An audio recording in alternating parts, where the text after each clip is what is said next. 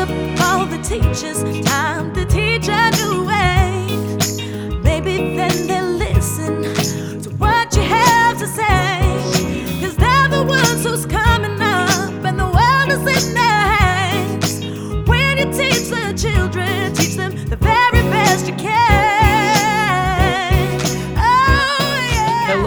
Welcome to another episode of the Teacher's Cup of Coffee. Hope everybody's doing well out there. We're in February. We're getting closer for a lot of us to February vacation. And then from there on out, man, it just flies by. So I hope you're doing well. Hope you're teaching well. Hope your kids are learning. And I'm happy to have you back here with me here on the Teacher's Cup of Coffee. As I kind of tried to come up with a topic for this episode, I started thinking about how we're really entering testing season. It's not time to give the tests, but we're definitely hitting that time of year where it's crunch time in preparation for the tests. I'm not saying this is a good thing. In fact, I don't like it, but at the same time, it is a reality. And as we enter this important season, uh, unfortunately, it can also be sort of the death of important teaching and learning. It can be the death of fun. It can be the death of inquiry. It can really drag teaching and learning down, even though it's important and we do obviously have to prepare our students for the tests. So it really got me thinking about how we can fight against the monotony of test prep. So a couple things sort of came together for me. First, let's do a scenario. Close your eyes and picture this for a minute. I've been doing this in some workshops lately, and it's awesome to see teachers close their eyes and think this through. So close your eyes and think about this. Tomorrow, you are going to spend six and a half straight hours learning. You don't get to pick what topics you are learning about. You also don't get to choose who is teaching you. And you don't get to choose where this learning will take place. All right, you can open your eyes. Does this sound familiar at all? This is the scenario that our kids, our students live six and a half hours a day for 180 days each year. They don't get to choose what topics they learn about. They don't get to choose who's teaching them, and they don't get to choose where this learning takes place. Ugh! Can you imagine? I bet it was hard for you to even picture doing that for one day. So, my question becomes if we can't choose all these other things, what do we hope the room looks like? Or how do you hope the room will be set up? In other words, what is the ideal environment in which you would like to learn if you were the one going tomorrow to this scenario? If you're like many educators, unfortunately, really, due to many terrible experiences, you are probably pretty averse to professional development at this point. You know, and so this scenario probably doesn't strike you as, "Oh, this is so exciting. I can't go wait wait I can't wait to go learn this random stuff." But when I've done this with teachers, you know, I've heard some very cool answers. I've heard educators say, you know, I want to make sure there's comfortable seating in the environment I'm learning in. I want to make sure there's a lot of natural light, a lot of windows. People have said, I like music playing. That helps me focus. Uh, people have said, I, need to be able to have water and snacks. And of course, the holy grail here on the teacher's cup of coffee, I need to have access to coffee all day. Um, and a lot of people said, I want plants and a lot of like uh, live plants and greenery everywhere.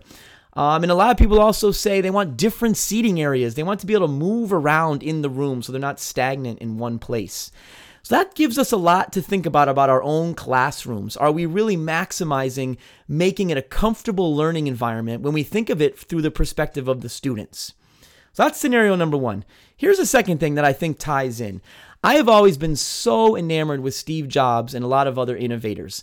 And one of the things that really grabs me about Steve Jobs is, of course, he's famous for so many things the computers, the laptops, the tablets, the iPods, the iPhones, all of that. But one of the coolest things he did was invent the Apple Store he decided that Apple needed, now that they had so many personal use com- uh, computers, tablets, phones, all of the above, that they needed brick and mortar stores. So this is so cool. What he did is he he and his top designer spent a month literally just going to shopping malls and observing people walking into stores, shopping in the store, and walking out. And they just took notes and they tried to figure out what they could do with the Apple stores to make them the optimal shopping experience. And now think about it. Think about 10 years ago when these stores started popping up, how revolutionary they were. So, from these observations that Steve Jobs and his designer conducted, they found some really cool things they wanted to do with the Apple stores. And now, just picture an Apple store and how cool all this is. They have the all glass fronts. So, they realized that people are drawn in by being able to see in. So, they were the first ones really to create these all glass storefronts. Then, they had the beautiful hardwood floors and the very clean wood feel. Then they were very adamant that they wanted to have all the items on display and be touchable. So you weren't looking at what you might buy, you were touching what you might buy. And then how about this one? How cool is it that there's no lines in an Apple store? Whoever's helping you takes out their cell phone and uses that thing and you just check out right there. You don't have to go to the back of the store once you're done purchasing and wait in a line with 15 other people. These changes have really revolutionized what a lot of brick and mortar stores are. And that all came from observation. And, and the reason I'm bringing this in here is because do we ever look at our classrooms like this? Do we ever think of the setup of our classroom from the perspective of the students? That's what Steve Jobs did. He spent a month understanding what it felt like to be a shopper. And that way he could figure out how to create the perfect shop. And the question is do we ever sit in the chairs of our students to see what it feels like in our room? Because we really need to do that. We need to sit in their spot and say, is this someplace that if I was coming here every single day to learn stuff that I didn't choose to learn, is this environment a place that would make it nice to learn? Because if we can understand that from their perspective, then we, cre- we can create a classroom setup that's really going to optimize their learning and make them excited. So, from these two examples, one the scenario, two Steve Jobs, we really need to combine two things. We need to combine our own opinions on what type of learning environment we would like if we were students with some real observations around how our current classroom environment is set up and whether that helps or hinders the students' learning. So, what can we change? What can we make better? How can we change our room to fit the learning each week? There's another thought. Every week, if we don't move our room around, then we basically say we're going to make the learning fit this same old setup.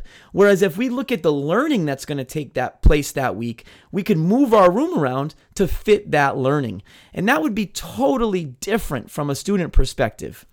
So I'm, I'm trying to give you these different ideas and ways to think about it, but I got to be honest, I don't have the answers for you. This is a real personal decision in your classroom. You know, there's many ideas that come up. You know, get some different seating options. You know, we as adults like having different seating options. So do kids. And this is happening in a lot of schools, including my own. We're getting yoga ball chairs, there's stand up desks. A lot of teachers are getting comfortable chairs or bean bags. You know, they're even, I've seen schools now, they're even making pedals for kids to keep their feet moving under their desks. This stuff is important. This makes a kid more comfortable sitting while they're learning. Some other ideas that come up are bring in different lighting like lamps and Christmas lights, and don't just have that industrial school lighting, which nobody likes. Um, create collaborative work areas that feel different. You know, a lot of us put four desks together and oh, now we have a collaborative work area, and that's better than nothing. But you know, it's also not inspiring to just for a kid. If think about it, if you're the adult, would you just want to sit in the desk just move together? Like it'd be more fun to have a table or to have the desk together in a corner or to have just a whole different way. Maybe have four beanbags on the floor and that's where we sit and work together. Which brings me another idea. Divide the room into different sections. You know, does your room just have one section or are there different sections where people can go over in that corner and go over in that corner and up here is different than back there? Um, like I said earlier, change your room around every week. That way, there's always a feeling of excitement and you can fit the environment to the learning. And there's even simpler stuff like just post some new pictures and some new messages. Maybe put up pictures of your family and your kids or your, your brothers and sisters or whatever it might be. And that'll make you come alive for the kids. Or, or put up quotes from current famous people. You know, there's nothing wrong with all the wonderful teacher quotes that we've had in rooms forever, you know, from famous historians and famous people along the way. But maybe just Google some quotes of famous people your kids are into. Put those quotes up. All of this just creates a different learning environment.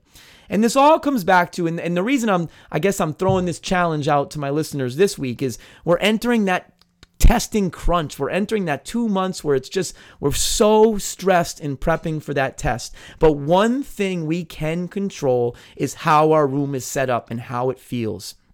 So go back to our scenario. You don't have much ability at this point in the year to choose what you're teaching. I know that. Even how you're teaching it. You know, as we get closer to testing season, man, it gets harder to be creative for sure. But you do control the setup, you do control the vibe. And just as Steve Jobs observed stores and shopping malls in order to redefine how they should be set up, look closely at your classroom. Reflect upon what you can do. What would you like it to be set up as if you were a student? What would the room look like if you had to learn in it every day? And make some changes that will keep things fresh, keep things exciting, especially as we get deeper into the testing season. That's my challenge this week. Go out there and Steve Jobs your room. Make it different. Make it comfortable. Make it inviting. Steve Jobs your room. You and your students will feel refreshed. I hope everybody enjoyed this episode. Hope everybody has a great couple weeks. We'll be with you again after the February vacation. And I hope you've enjoyed it here at the Teacher's Cup of Coffee. No more sleeping in bed. Oh, wake up, everybody.